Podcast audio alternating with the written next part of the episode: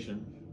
I touched on this a little bit in the last one, but I believe it's one of the, the most important things in a relationship. And I heard this on the Christy Wright show, on podcast, and I think she heard it from John Deloney, I think, but I'm not entirely sure, but um, she was saying that we talk in words but think in pictures. And man, that's so true, you know, because when I say car, you know, we're all thinking of a different vehicle. Some are, some are thinking, you know, a lot of people are thinking about the car they drive, which is, you know, all different. The chances of it being, you know, the exact car, color, make, model, all that stuff aren't much.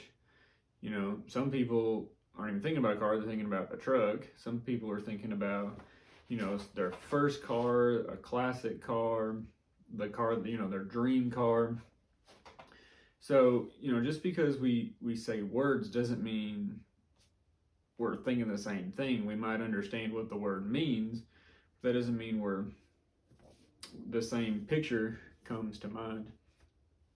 And she was g- giving some examples, you know, when you, cars kind of, you know, one of them, you know, just kind of a silly one, but, you know, when you say the word vacation, it's interesting how when a couple are talking about vacation, it's, I, I don't know how many times I've heard this, but it's it's a bunch, you know. Some one of them wants to go to the mountains, which, you know, mountains are in the middle and up, and one of them wants to go to the beach, which, you know, if you live where I live, the mountains are, no, well, I mean, there there are some northeast of us, but the Rocky Mountains are northwest of us. That's where a lot of people want to go. I mean, you can go to the the smaller mountains in Arkansas, but you know, a lot of people when they talk about mountains, they think of the Rocky Mountains.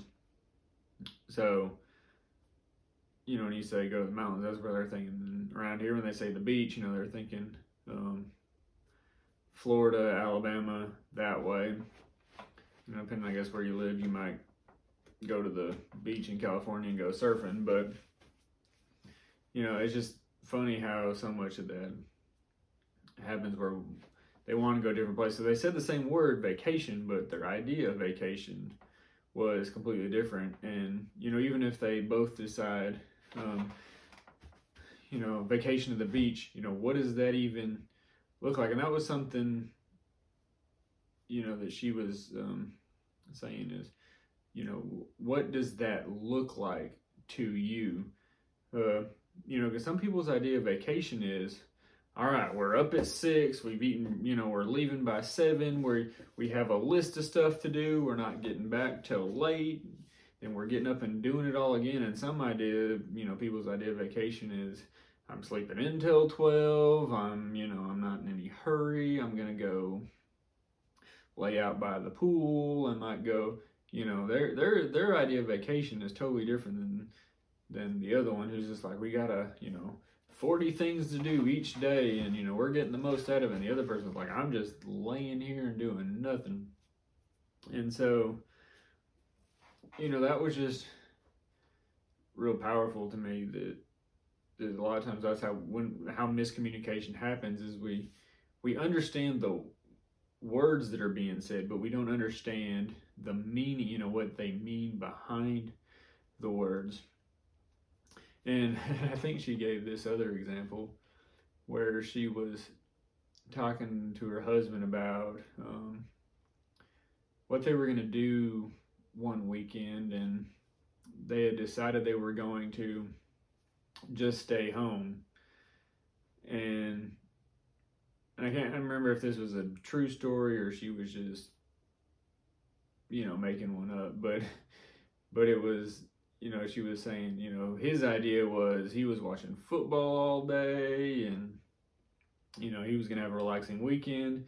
And her idea was, oh, well, we have a ton of projects to do at the, you know, I'm going to come up with all these projects to do. And so, you know, they're, they said the same, they came to the agreement that they were going to stay home, but their idea of what they were going to do at home were two totally different things. And, you know, those are just kind of some silly examples, but you know, it's weird, those can lead to some pretty big fights. But, you know, that can be a thing when you're when you're talking about, you know, truly important matters of marriage. I mean, not that those aren't important, but um, bigger important matters of, in marriage, money and kids and that sort of things. You may be saying the same words, but, you know, what do they mean when they say those words? What what when they say those words, what picture comes to their mind? Uh, and Annie Armin says this: assumptions are barriers to effective communication. Red Auerbach says this: it's not what you tell them, it's what they hear. Peter Drucker says this: the most important thing in communication is hearing what isn't said. And Tony Robbins uh, wrote this in his book, uh, Awakening the Giant Within, I believe is what it is. No, I got that wrong. I'm sorry. That's just one of his um, some, one of his sayings. The way we communicate ultimately determines the quality of our lives. And, you know, it's just communication is is very important. And sometimes, you know, we have to hear the feeling behind it, the emotion behind what they are saying. And, you know, just assuming that we understand um, under, that we understand what they are saying because we we know the words they are saying. But, you know, it goes to the, the first point, you know, what do they mean when they say those words? And, you know, when Tony Robbins talks about the way we communicate ultimately determines the quality of our lives, if we can't um, artic- fully articulate, you know, how we feel or what we mean, it'll lead to a disconnect. Uh, So being able to effectively communicate your hurts, wants, and needs may be the most important thing to a successful marriage. Being able to talk through problems without the problem getting worse is important.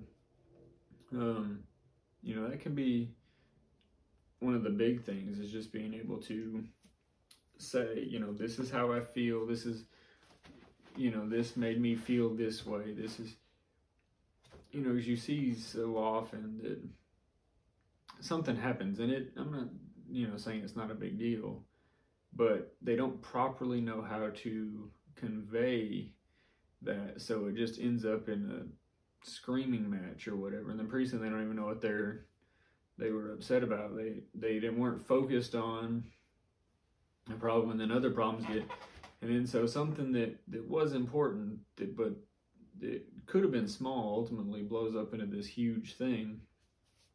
And, you know, just in communication is just important, especially in marriage, but just in life in general. If you don't know how to communicate with people, it will always cause conflict. And so it's just important to be able to um, communicate effectively.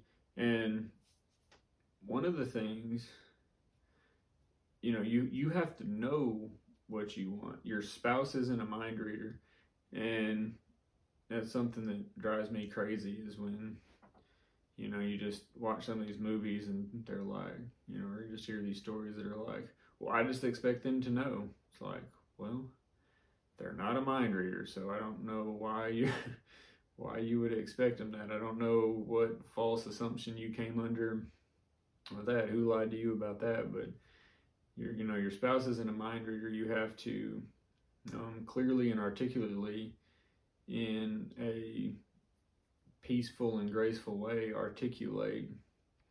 Graceful, not like, you know, like a writer graceful, but like with kindness, um, how you feel and what, what you want and desire. And so, you know, I just believe the communication is is very, very important in a marriage. So don't assume things. Talk things through, because you will be married to this person for the rest of your life. So you will want to be able to talk to them clearly and effectively and in a loving and kind way. So I just hope this helps you, and that you got a lot out of it, and that your marriage will be all that you have dreamed. Thanks for watching and listening. It would mean so much to me if you hit the like or subscribe button on Apple Podcasts, Spotify, Rumble, YouTube, or like the Facebook page.